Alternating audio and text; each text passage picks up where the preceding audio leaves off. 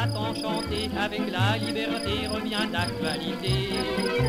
Nous revivons tous joyeux les instants merveilleux si chers aux amoureux. Nous retrouvons comme un plaisir nouveau les ballons au bord de l'eau. Voici le retour des guinguettes à nos gens communs. Salut à tous, nous revoici la team radio car vous nous aviez manqué depuis le temps. Mais où est passé le jingle, nous dites-vous Parti Car oui, la quarantaine s'est parée de sa robe d'été.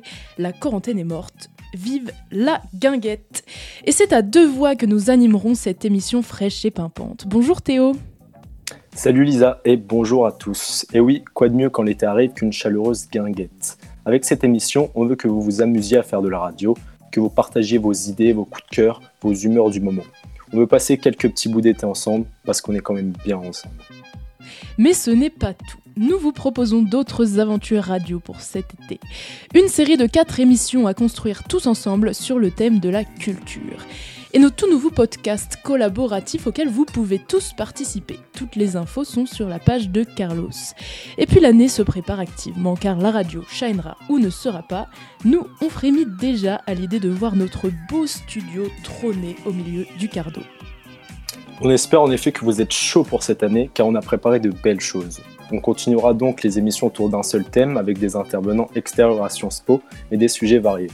On publiera également des podcasts, vos podcasts, que ce soit à propos de littérature, d'actualités engagées, de petites fictions, de journalisme local, de musique ou même de revues de presse à l'étranger par nos chers expatriés en 3A. On veut surtout que la radio vous appartienne et que vous y passiez quand vous en avez envie lorsque vous voulez partager quelque chose. Au-delà des émissions qu'on vous proposera, on essaiera aussi de vous permettre de découvrir le monde du journalisme à travers des formations et des événements journalistiques durant l'année. La radio sera donc à la fois un média propre à Sciences Po, tout en regardant un maximum vers l'extérieur. Que de hâte Mais chaque chose en son temps, midi 3 sur Propos Radio en direct de Londres, oui oui, donc 13h chez vous. Et c'est aujourd'hui la naissance de la guinguette que l'on fête. Au programme aujourd'hui, de nouvelles voix. Solène est partie enregistrer les vibes estivales strasbourgeois sur le pont du merveilleux café Atlantico. Paul nous confie ses conseils lecture pour cet été, puis le tout nouveau club cuisine nous livrera ses meilleures recettes de cocktails afin d'échantancher notre soif. Puis musique, le plus beau des instruments rien que pour vos oreilles. Corentin chauffe son saxophone pour une improvisation estivale. Théo nous parlera ensuite cinéma et nous terminerons avec un peu de sérieux de la politique, puisque Basile nous fera part de ses réflexions sur les municipales dans Au fil de l'eau. On est donc parti pour une petite heure d'émission et on commence maintenant avec le mot d'intro d'Eva, la vice-présidente de Propos. Et oui, bonjour à tous, euh, bienvenue et re-bienvenue sur ces ondes.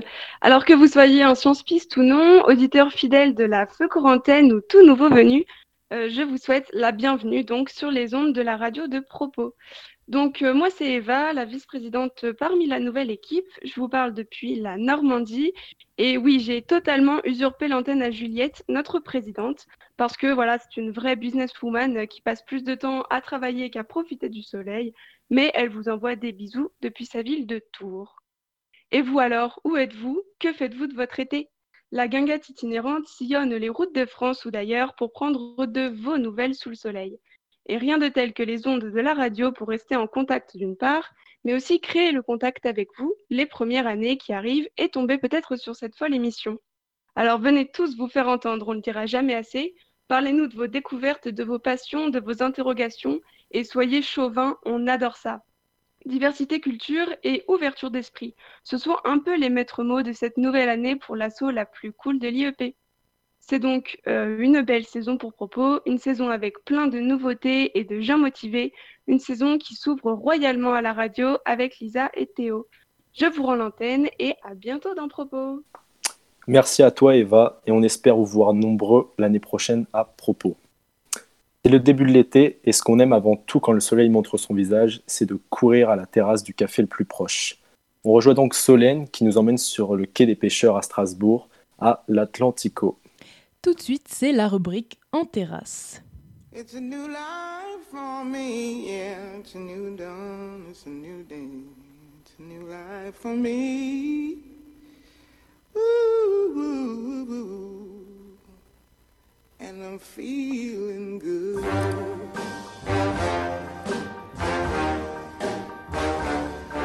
Bonjour Sciences Po et bonjour Propos, ici Solène Bellora, votre envoyée spéciale depuis les terrasses de Strasbourg. Du coup, pour vous planter le décor, actuellement on est à l'Atlantico, du coup qui est euh, le bar péniche euh, sur les quais, juste à côté du Rafio. Le temps est vraiment ouf, on a un petit soleil couchant, c'est hyper agréable, avec des grosses pintes, une bonne planchette de charcuterie. Euh, étonnamment ou non, euh, la terrasse est bondée. Bon, après Covid, euh, on peut s'interroger, mais en même temps, on a toujours nos pintes de pils, du coup, on est bien. Et on va passer tout de suite euh, à un espèce de micro-trottoir, on va interviewer un peu les gens à la terrasse. On commence tout d'abord par ma table, parce que il faut commencer par là quand même. Nous avons une jeune fille qui n'est pas strasbourgeoise et qui est venue en week-end à Strasbourg. Alors, dis-moi déjà, présente-toi un petit peu, comment tu t'appelles, euh, bah, du coup ton nom, ton prénom et euh, ton signe astrologique s'il te plaît. Bonjour, alors euh, je m'appelle Laure Leroy et je suis taureau. Ok, très bien. Comment ça va alors Comment tu te sens? Comment est Strasbourg? Et ben je me sens très bien, je me sens super à l'aise et il y a beaucoup de monde et Strasbourg est vraiment magnifique. Ok, super. Qu'est-ce que tu as prévu pour l'été? Est-ce que tu as des plans en particulier ou pas du tout? Alors je suis actuellement à la recherche d'un emploi et on sait tous que c'est très compliqué, surtout euh, les étudiants bien sûr. Mais euh, à part ça, j'ai prévu de faire la fête avec mes amis et de boire des verres en terrasse bien sûr le plus possible. Et oui, car ça, c'est le plus important. Merci beaucoup, Laure. Alors du coup, on passe à la table suivante et on va interviewer trois filles qui sont de Sciences Po. Du coup, je vous laisse vous présenter, donner vos prénoms et votre couleur préférée. Alors moi c'est Sarah et ma couleur préférée, euh, je sais pas, c'est le bleu marine, mais trop. Moi c'est Camille et euh, j'imagine ma couleur préférée c'est le bleu. Moi, c'est Cécilia et en ce moment, j'aime bien le vert. Ok, super. Du coup, euh, de Sciences Po Lille, qu'est-ce que vous faites à Strasbourg? Vous faites vos études, vous travaillez Euh, Racontez-moi un peu. Alors euh, du coup, euh, bah, en fait moi je suis strasbourgeoise et donc ça fait un an que je suis rentrée, donc dans ma, un peu plus d'un an que je suis rentrée dans ma ville natale pour euh, monter ma marque de, bijoux recyclés à partir de, bijoux que je chine, donc remettre au goût du, jour des bijoux. Donc je, je suis auto-entrepreneur, voilà. Ok, super. Euh, alors moi je suis aussi d'origine de Strasbourg et euh, je suis à Strasbourg là en ce moment euh, depuis le confinement. Je travaille à Paris mais à distance et euh, du coup euh, je profite encore un petit peu de Strasbourg. Ok, top. Moi, je suis strasbourgeoise de cœur depuis 2016, grâce à mes deux copines qui sont à table avec moi, entre autres. Et là, je viens de passer le concours pour devenir professeur des écoles en classe bilingue.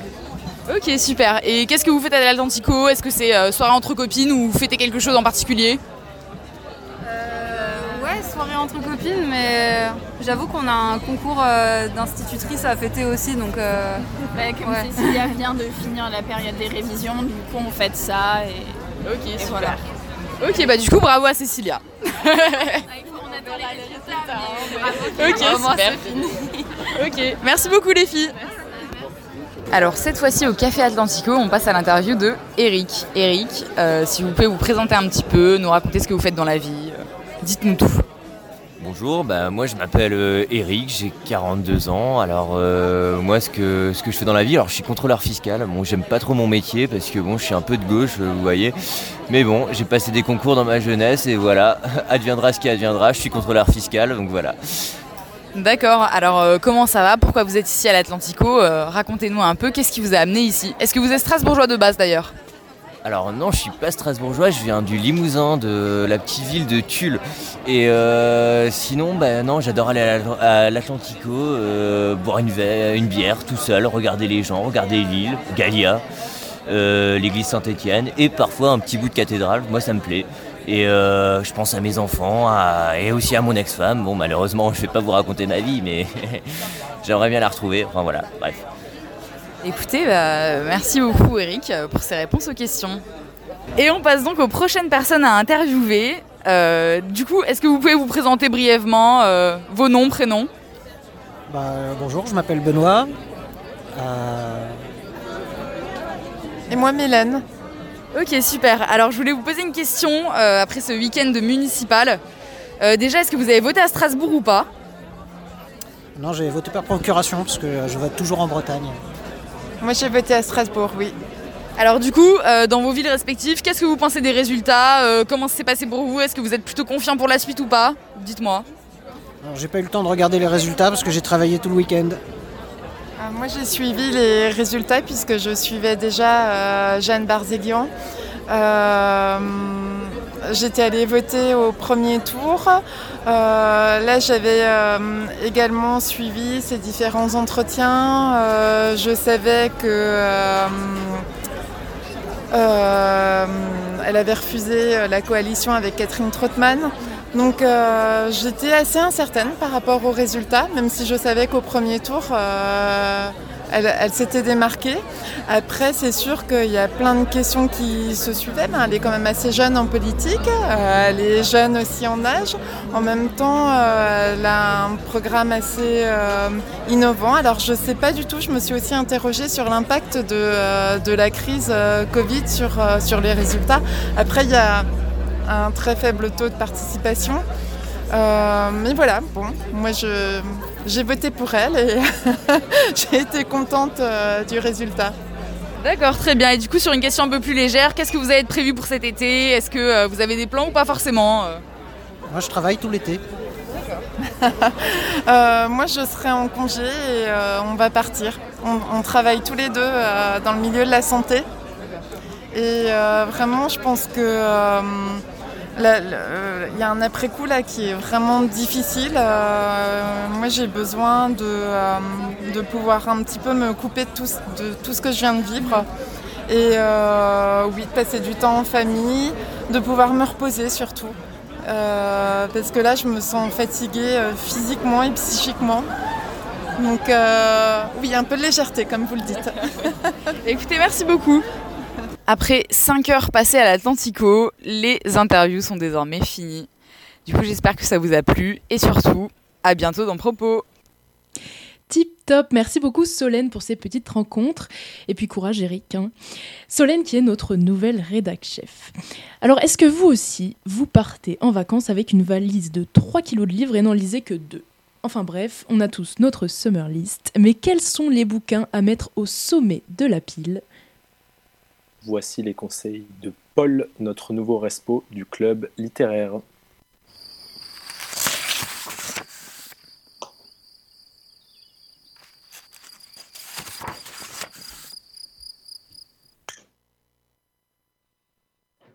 Lors de ce confinement, vous avez sans doute entendu certains frimeurs disserter sur le fait qu'ils s'étaient remis à la lecture grâce à cette période de pause parce que, je cite, la littérature c'est quand même vachement important quoi. Il y a plein de classiques que j'ai même pas lus, euh, Zola, Proust, tout le courant surréaliste en Autriche à la fin du XVIIe. Même si vous comme moi, nous détestons ces personnes, ils n'ont cependant pas tort sur ce point. C'est souvent impressionnant de se dire à quel point la littérature est complète, riche en émotions, et que l'on soit un grand lecteur ou non, nous n'avons fait qu'effleurer le sujet. S'il est évidemment impossible de lire chaque phrase écrite depuis la nuit des temps, nous pouvons tout de même nous intéresser à cet art qui, qu'on le veuille ou non, est en perdition. Car, la littérature, subissant la concurrence de nouvelles formes d'art et de divertissement, peut nous sembler lointaine, voire âgée. Mais ce serait fortement se tromper que de penser que la littérature n'a plus rien à offrir. La peste d'Albert Camus en est le meilleur exemple. Lors de crises ou de grands changements mondiaux, l'homme a besoin de revenir à l'essentiel, de lire les idées d'un homme pour mieux comprendre ses propres idées. Alors quoi de mieux? Quoi de mieux que de lire durant cet été, soit sur la plage avec un mètre de distance, cela va de soi, soit pendant les pauses de votre job d'été, de votre stage? Je n'oublie évidemment pas ceux qui liront dans leur lit ou sur un canapé. La littérature a cet avantage d'être partout et accessible partout. Mais si la littérature est infinie, cette émission de radio, elle, ne l'est point. Il est alors mon devoir de vous parler de deux livres qui, je l'espère, pourront vous intéresser durant cet été.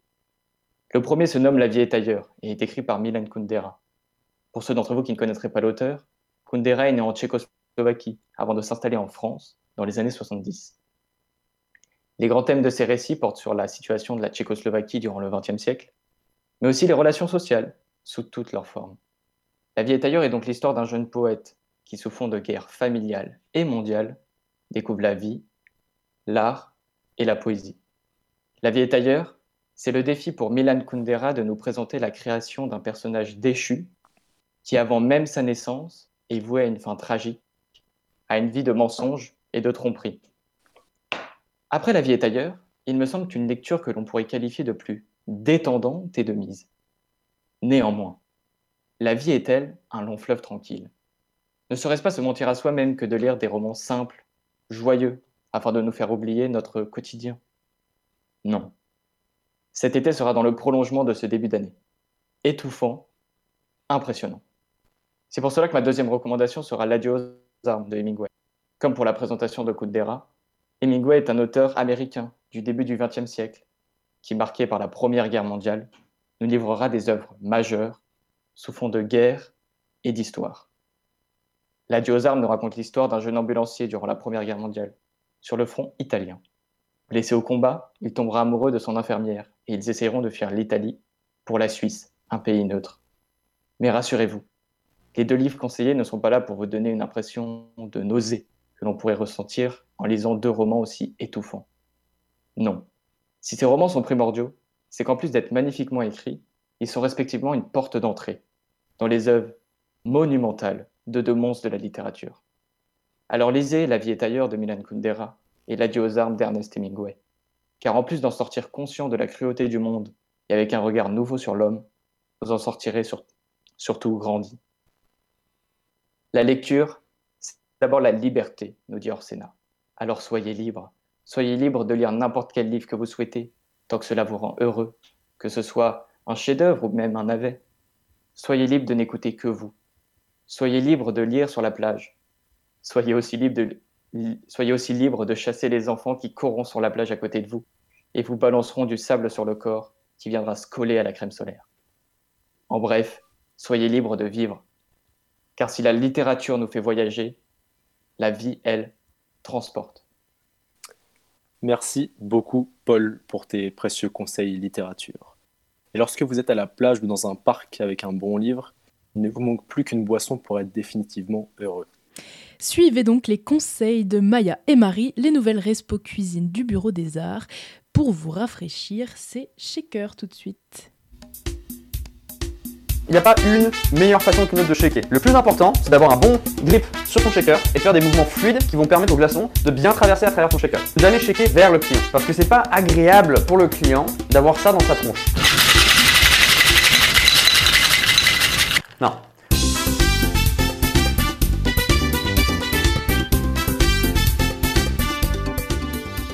Salut les beaux gosses, ici votre nouveau Club Cuisine. On s'est dit qu'avec la canicule qui arrive, les vacances, le retour de vos meilleurs apéros à la plage ou au lac de Baguerzé, c'était le meilleur moment pour vous présenter notre sélection de cocktails pref. On commence tout de suite avec notre premier coup de cœur, le El Diablo. Avis aux amateurs de tequila. Pour réaliser votre El Diablo, rien de plus simple. Munissez-vous de votre meilleur shaker, de 4 centilitres de tequila, un demi-citron vert, 3 centilitres de crème de cassis, de la glace et du Canada Dry. Première étape, versez délicatement 4 centilitres de tequila au fond de votre magnifique shaker. Ensuite, ajoutez-y un demi-citron vert pressé avec amour et 2 centilitres de crème de cassis. Remplissez votre shaker de glace aux trois quarts et finissez avec 6 centilitres de ginger ale. Agitez votre shaker au max en vous déhanchant sur les derniers litres de l'été, versez dans un verre bien frais et ajoutez les 6 derniers centilitres de Canada Dry. Attention, la touche finale, découpez une petite rondelle de citron vert toute mimi et placez-la sur le côté de votre verre. Dégustez avec les poteaux ou en écoutant la guinguette. On passe maintenant à notre deuxième favori du moment, le zombie.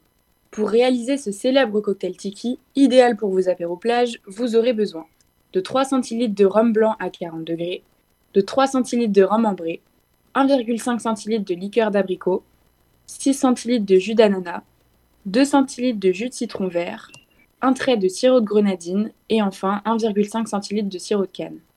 Commencez par remplir à moitié votre shaker avec de la glace.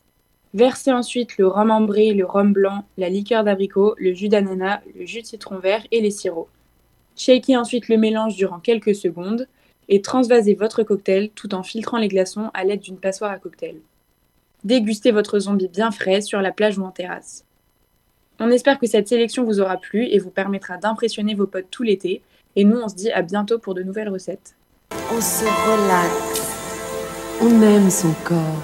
Et tranquillement, on prend un dernier verre et on se dit à la semaine prochaine. Vous venez donc de finir le chapitre de votre livre. Vous avez un cocktail El Diablo dans la main droite, un cocktail zombie dans la main gauche, et voilà que vous entendez un joli bruit de saxophone au loin. Cet été commence terriblement bien. C'est l'heure de la rubrique Guinchon avec Corentin au saxo pour une improvisation estivale. On l'écoute.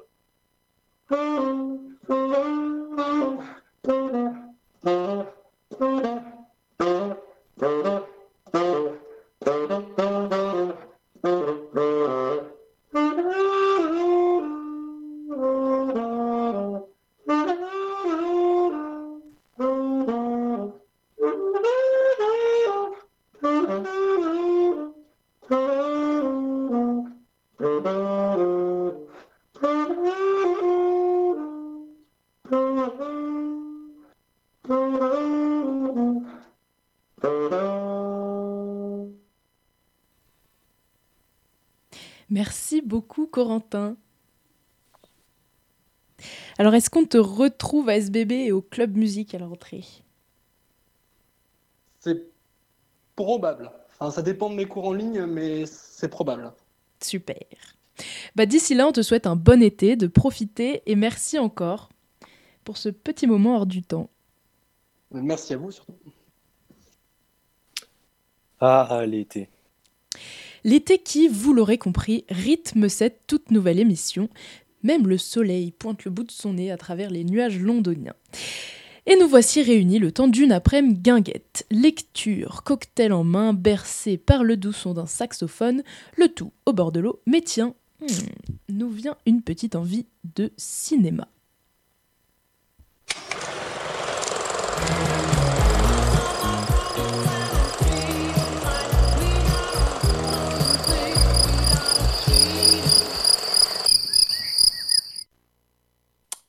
Ça y est, les cinémas ont rouvert leurs portes en début de semaine et il est possible d'aller voir des films presque comme avant. Alors foncez au cinéma. Même si vous avez sans doute regardé une quantité immense de films en streaming pendant le confinement, rien ne remplace une salle de cinéma. D'abord évidemment car la qualité du son et l'image est fantastique, aussi car votre attention y est plus forte, mais surtout car regarder un film dans une salle de cinéma, c'est partager des grandes émotions à plusieurs, c'est suspendre le temps aussi, c'est décider de se couper de la vie extérieure pendant une heure et demie en somme, c'est vivre une expérience riche en ne se souciant plus du reste, et c'est de plus en plus rare aujourd'hui. Il est important de retourner au cinéma pour faire vivre cette industrie, bien sûr, qu'elle perdure. Car autant que le cinéma a besoin de spectateurs, nous avons besoin du cinéma. Nous avons besoin des émotions que le cinéma apporte. Mais alors, après une pause de trois mois, qu'est-ce qu'on va voir au cinéma? Eh bien, vous pouvez aller voir L'ombre de Staline, histoire d'un journaliste qui découvre les famines organisées en Ukraine en 1933 par le dirigeant soviétique. Vous pouvez aussi aller voir De Gaulle avec Lambert Wilson dans le rôle du général. Mais vous pouvez également aller voir En avant, le dernier Pixar, si vous êtes friand de films d'animation. Ou alors, vous pouvez aller voir Un fils, magnifique drame sur une famille tunisienne qui ressent en salle dès maintenant. Vous pouvez même aller voir Le Capital au XXIe siècle, adaptation du livre de Thomas Piketty. Vous pouvez bien sûr aller voir La Bonne Épouse, comédie française avec Juliette Binoche et Édouard Baird. Vous pouvez aller voir Invisible Man si vous aimez les films de suspense et d'horreur. Vous pouvez encore aller voir le cas Richard Jewell de Clint Eastwood qui ressort en salle également. Dans certains cinémas, de nombreux films reviennent à l'affiche, de Joker à Dunkerque, en passant par le célèbre Parasite, film coréen, ou Interstellar. Vous l'aurez compris, la programmation des cinémas pour leur réouverture est incroyablement riche, et il serait fort dommage de ne pas en profiter. Pourquoi s'enfermer dans une salle noire quand l'été arrive et que le ciel devient de plus en plus bleu, me direz-vous? Eh bien parce que rien ne vaut ce moment d'évasion, de rêverie, d'émotion. Le cinéma, c'est une parenthèse enchantée, comme dit Fabrice Lucchini. Et le cinéma, étrangement, peut apporter plus de bonheur qu'une bière en terrasse. Merci Théo. Alors foncez, foncez au cinéma. Tel un confinement bis, rien de mieux qu'un été pour prendre le temps de se poser et de réfléchir. Dans Au fil de l'eau, vous nous faites part de vos pensées plus ou moins bien démêlées. Et car dans une guinguette, on parle aussi politique, c'est Basile qui vient nous toucher deux mots des municipales de dimanche.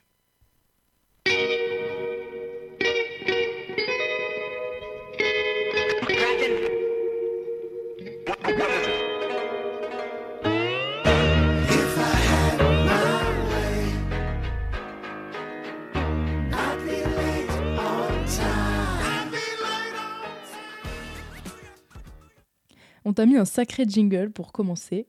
Comment tu vas, Basile? Ben, je vais très bien. J'ai passé deux jours à éplucher les résultats des 36 000 communes de France.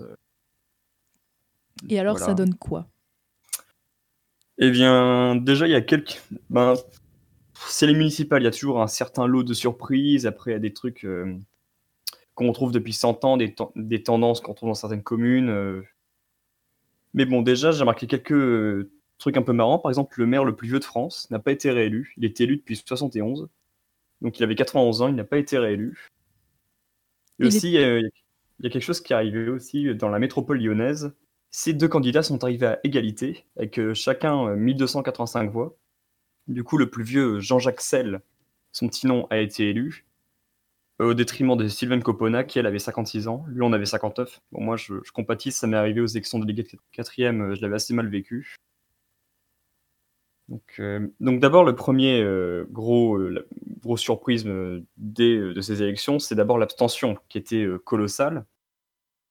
Donc, d'abord, ça cause un peu de la, de la crise sanitaire. Évidemment, les gens avaient peur, surtout les vieux, d'aller voter. En plus, bah, les vieux, c'est d'habitude ceux qui votent le plus. Du coup, environ le, les trois quarts du corps électoral ne s'est pas déplacé.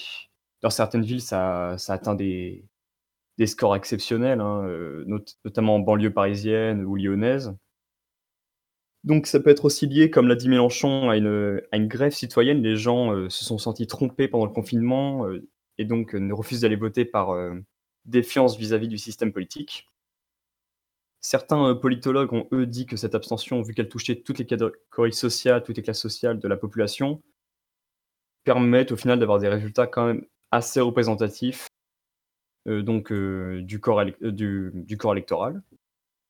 Donc après, on a pu remarquer plusieurs tendances dans ces élections municipales. Donc d'abord, euh, il y a bien sûr, tout le monde en a parlé, hein, la vague verte. Donc effectivement, Europe Écologie Les a gagné énormément de villes, et des très grosses villes, notamment Lyon, qui est quand même la deuxième ou troisième ville de France, donc la métropole et la ville. Bon, évidemment Strasbourg, Tours, Annecy, Bordeaux. À 220 voix près, ils ont failli gagner Lille, ils étaient aussi pas loin de gagner Toulouse. Après aussi, il y a cette question après, est-ce que c'est les Verts qui ont gagné tout seuls ou est-ce que c'est pas plutôt une union de la gauche? Parce que dans beaucoup de villes, notamment à Lyon, c'est la tête de gondole était verte, mais derrière il y avait le Parti socialiste, Génération, le Parti communiste, la France insoumise. Euh, après, donc l'autre grosse tendance, évidemment, la désillusion pour la République en marche, qui avait triomphé dans les trois dernières élections, donc présidentielles, législatives et européennes. Ils avaient notamment euh, ils avaient été plébiscités dans beaucoup de grandes villes. hein. On pense à Lyon, évidemment à Paris, euh, où ils atteignaient les plus de 35%, ou encore à Strasbourg. Et bien là, ils ont euh, gagné, les seules villes qu'ils ont gagnées, c'est là où ils avaient déjà un sortant très populaire, notamment à Amiens ou à Angers, où, euh, leur candidat était d'envergure nationale, comme par exemple au Havre, où c'est Édouard Philippe qui a remporté la ville. Donc ce qu'on peut penser, c'est contrairement à 2014, aux élections municipales de 2014, le, le local l'emporte sur le national. C'est-à-dire qu'aux élections municipales 2014 et aussi en 2008, l'opposition avait triomphé. Bah là, en 2014, c'était l'UMP, parce que les électeurs voulaient euh, marquer leur défiance vis-à-vis du gouvernement socialiste de François Hollande. Là, cette année, ça a été euh, surtout en partie un moyen de sanctionner positivement ou négativement le maire sortant. C'est-à-dire, euh, peu importe, par exemple, peu importe l'étiquette, on allait voter en fonction du bilan du maire, pas en fonction de son étiquette, même si ça joue évidemment. Et enfin, la dernière grosse tendance euh, qui s'est démarquée, c'est euh, la droite qui gagne et conserve certaines villes. Donc euh, beaucoup de villes qui ont gagné à la surprise générale ces dernières années, qui étaient pourtant des gros bastions de gauche, comme Roubaix, comme Caen, comme Mulhouse, ont été conservées haut la main. Et là, ils ont regagné des villes qui étaient socialistes depuis des, siècles. hein. On pense notamment à Lorient, qui était socialiste depuis la Libération. Mais ils perdent quand même des villes qui étaient à droite depuis bien longtemps. On pense notamment à, Toulouse, on pense à cer- certains... Non, pas Toulouse, euh, excusez-moi, Marseille, euh, évidemment Bordeaux, qui était, euh, donc, qui était un peu le bastion de grands barons de la droite, comme Alain Juppé ou Jacques Chaban-Delmas, et qui, est, qui élisait des maires de droite dès le premier tour depuis la Libération. On peut encore penser à certaines villes, notamment Amiens ou Angers, qui passent donc de la droite au centre. Après, on peut aussi, ce qui est toujours intéressant municipal, c'est d'aller voir les bastions. Donc des, de certains partis pour voir un peu leur, leur état, l'état, des choses, est-ce qu'ils arrivent à garder leurs électeurs ou non. Donc, ce qui est intéressant, c'est qu'il y a, donc, comme je l'ai dit, il y a beaucoup de, de bastions qui sont passés de droite à gauche, et vice-versa. L'exemple parfait, je pense que c'est l'exemple lorrain. Donc, les deux capitales de la Lorraine, je ne vais pas prendre parti pour pas m'attirer les foudres, soit des Nancéens, soit des Mosellans, mais par exemple, donc Metz était une ville très, plutôt à gauche depuis plusieurs décennies et qui est passée à droite à la surprise générale. Et à l'inverse, Nancy, qui était une ville plutôt assez bourgeoise, de centre droit, a élu un maire de gauche. Et aussi, quand on parle de Bastion, évidemment, on pense au communisme municipal et donc au Parti communiste, qui a perdu énormément de villes qu'il conduisait depuis euh, quasiment un siècle. Hein. Notamment en banlieue parisienne, il y, avait ce qu'on appelait la, ceinture rouge, qui était en gros toutes les villes limitrophes de Paris étaient dirigées par des maires communistes, comme par exemple Montreuil, Saint-Denis, Aubervilliers, Sevran, bon, que des villes de rappeurs. Et donc beaucoup de ces villes ont été perdues, on pense ben, à Bagnolet, à Aubervilliers, après dans d'autres banlieues, hein. par exemple Seclin dans la banlieue de Lille, Givors dans la banlieue de Lyon, Arles dans la banlieue lointaine de Marseille. Et l'exemple le plus parlant, c'est évidemment Saint-Denis, c'était euh, un peu le plus gros bastion communiste de France. C'est une ville qui était communiste depuis 100 euh, ans, comme depuis 1920, depuis la création du Parti communiste, et qui a été perdue au profit d'un socialiste. Mais ils peuvent quand même se, ils, peuvent quand même un peu se satisfaire du regain de certaines villes comme Corbeil-Essonne ou Bobigny qui avaient été perdues. Et bien sûr, la persistance de ce qu'on appelait le communisme municipal et rural. Donc là, c'était l'implantation du PCF dans des petites communes, euh, donc plutôt des villes moyennes, de campagne. On pense notamment donc, euh, en Normandie, dans tout ce qui est la Seine-Maritime, dans l'Isère, euh, dans la Sologne et un peu en Lorraine. Mais on peut voir très clairement donc, bah, le PCF ça va faire 30 ans qu'ils sont en train de mourir, et là, c'est municipal est un, clou de plus dans le cercueil du Parti communiste. Et après, les autres bastions, c'est évidemment ceux de l'extrême droite.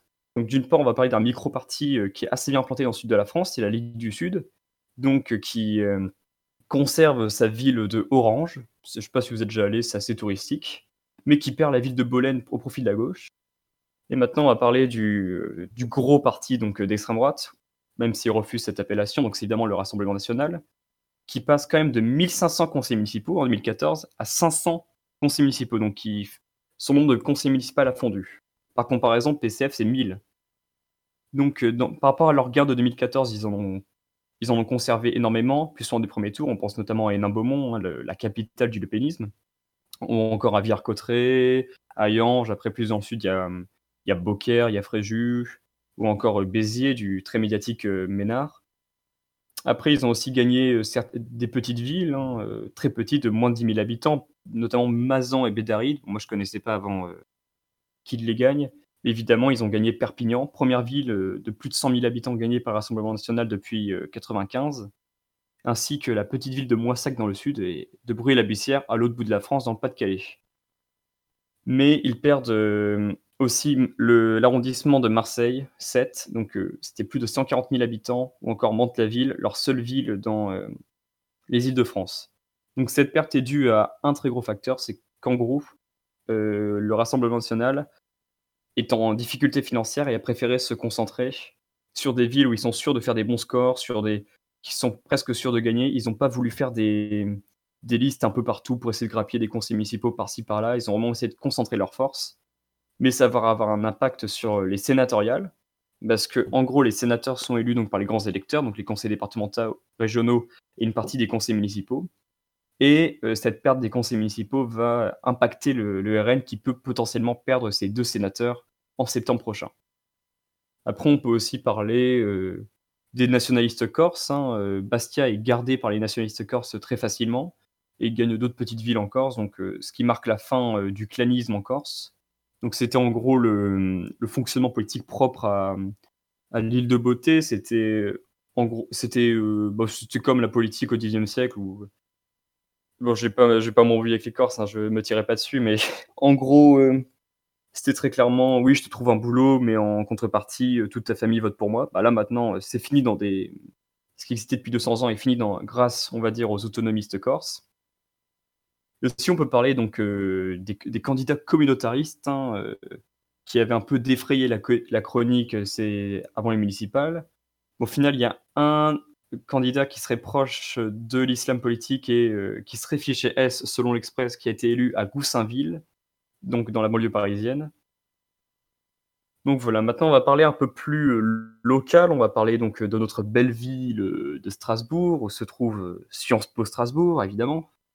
Donc d'abord, faut... pour ceux qui ont oublié, les Verts ont gagné la la les élections municipales à Strasbourg grâce à Jeanne Barzégan qui a triomphé face à une alliance LREM, euh, les Républicains, euh, coordonnée par Alain Fontanel et euh, Jean-Philippe Vetter, et face à la liste socialiste de Catherine Trottmann, ancienne maire de Strasbourg dans les années 90. Donc Alain Fontanel et Jean-Philippe Vetter s'étaient élus, non, c'était élu, c'était alliés pendant l'entre-deux tours, ce qui a en partie, ce qui est selon plusieurs observateurs politiques, notamment j'ai pu lire dans les DNA ou à Rue 89, ce qui serait en partie donc leur euh, euh, comment dire c'est ce qui aurait provoqué leur perte parce qu'entre les deux tours ils ont perdu 500 voix. Beaucoup d'électeurs en marche du centre gauche se seraient plutôt détournés d'Alain Fontanel et, seraient, allés voter euh, Catherine Trottmann ou Europe Écologie Les Verts. Donc Europe Écologie Les Verts eux ont gagné 8000 voix pendant l'entre-deux tours donc c'est énorme même si on, peut se dire oui mais il y a un regain de mobilisation pendant l'entre-deux tours même en prenant compte de ça, les Verts ont énormément gagné de voix. Et le PS a fait mieux que d'habitude. Hein, euh, alors qu'il y a un an, on les pensait qu'ils allaient avoir aucun siège au conseil municipal. Là, ils font quand même 25% des voix, ce qui n'est pas mal du tout. Donc là, je vous propose un tout petit tour d'horizon par quartier. Donc on peut remarquer que les quartiers populaires, notamment de Haute-Pierre et de Cronenbourg et de Königshofen, ont voté pour Catherine Trottmann, et dans une moindre mesure pour Jeanne Barséguian. Donc ça, c'est dû à une implantation locale du PS euh, qui existe depuis très très longtemps. Euh, le nord de Strasbourg, donc euh, plutôt bourgeois et très traditionnellement à droite, ont largement voté pour Alain Fontanel, donc tout ce qui est la Robert Sauf, le, les Comtades, République, les alentours du lycée Kléber. Puis, et Jeanne Barséguian et Europe Écologie Vert ont triomphé dans la plupart des quartiers. On, peut penser aux quartiers alternatifs, comme le quartier du Port du Rhin ou le quartier de la Gare, où elle atteint les 60% des voix, ce qui est quand même assez énorme. Les quartiers où résident des, professions intellectuelles supérieures comme la Grande Île, les quartiers très étudiants comme la Cruteno, comme Esplanade, et évidemment le quartier un peu bobo qui s'est gentrifié, celui du Neudorf, qui est aussi l'un des plus peuplés de Strasbourg, où elle atteint plus de 50% des voix. Sauf que c'est bien de gagner la municipalité de Strasbourg, sauf que c'est la ville en France qui a le plus donné de compétences à l'Eurométropole. Donc, euh, pour que les Verts puissent appliquer leur, programme, il leur faut l'Eurométropole. Heureusement pour eux, les Verts ont aussi triomphé à Oswald, à Schiltigheim, et ça devrait pas trop. Et donc, euh, en soi, ils devraient avoir une majorité absolue à l'Eurométropole et ils pourraient ainsi faire leur, euh, leur, accomplir leurs projets, notamment, on pense à déminéraliser Strasbourg, étendre le tram, ou encore faire encore plus de pistes cyclables. Ce fameux cliché un peu qui vient avec chaque maire écologiste donc, pour revenir un peu sur cette vague écologiste, c'est une question qui se pose. Parce que donc, les Verts ont triomphé dans des villes qui étaient. Dans certaines villes qui étaient quand même réputées pour être très bourgeoises. On pense notamment à Bordeaux ou Annecy, qui, même si elles ont connu des changements sociologiques ces dix dernières années, restent quand même des villes très bourgeoises qui ont beaucoup voté pour euh, la droite et pour En Marche euh, aux dernières élections. Donc, est-ce que le... donc ça pose une question sur la sociologie de l'électorat des Verts qui cherche une de la gauche, mais est-ce que leur électorat ne serait pas-il incompatible avec l'électorat, par exemple, de Jean-Claude Mélenchon? Et aussi, c'est une question se pose, c'est est-ce que c'est la piste cyclable qui amène le maire écolo, ou est-ce que c'est le maire écolo qui amène la piste cyclable? Voilà. Eh bien, merci Basile d'avoir secoué toutes ces infos pour nous. Basile, toi, tu es au Pôle TV chez Propos. Ouais, c'est ça. Alors, est-ce que vous avez déjà des, des petites surprises de prévues? Ah oui, on a quelques, on a quelques trucs en stock, évidemment. On va... Là, l'inté, on va bien la filmer, on prépare. On va... Aussi, on va essayer d'être intégrateur, d'intégrer les 1A. Après, on va aussi essayer de faire des trucs un peu plus légers. Euh, je... je vais vous spoiler un petit peu. Mais en gros, j'ai un projet d'aller euh, filmer. Donc, de demander à des gens de Sciences Po d'aller. me faire visiter leur petit bled, hein, des, petites villes de campagne bon, dans le coin parce que j'ai pas le permis. Donc, et voilà, donc faire des petits reportages dans des petits bleds, euh, montrer un peu la vie de la campagne euh, et toute sa singularité, voilà. Super. Eh bien, merci beaucoup, encore une fois, Basile, et on aura l'occasion de revenir sur ces élections pendant d'autres émissions, notamment en analysant les mesures prises par euh, les élus locaux, les, les maires donc, vis-à-vis de la culture. L'actu ne s'arrête jamais, surtout pas en été. Depuis le début de l'émission, on ne cesse de répéter guinguette, jusqu'à même appeler notre émission ainsi. Mais qu'est-ce qu'une guinguette? Eh bien, rendez-vous prochainement dans nos podcasts pour le savoir.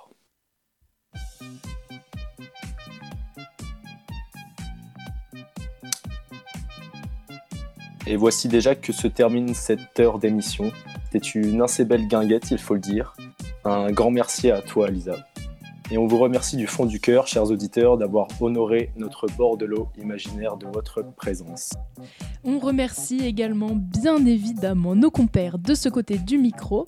Derrière le bar aujourd'hui et par ordre croissant de nombre de lettres dans le prénom, Eva, Maya, Paul, Marie, Basile, Solène et Corentin, mais également Ambre à la com. Merci beaucoup à tous. On embrasse aussi très fort l'équipe de propos et salut à toi Théo, ça augure de belles aventures cette première émission.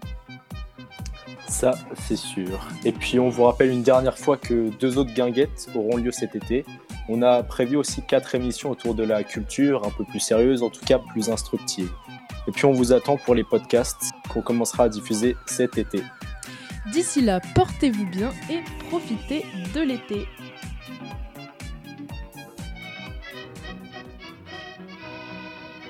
La guinguette a fermé ses volets. Thank you.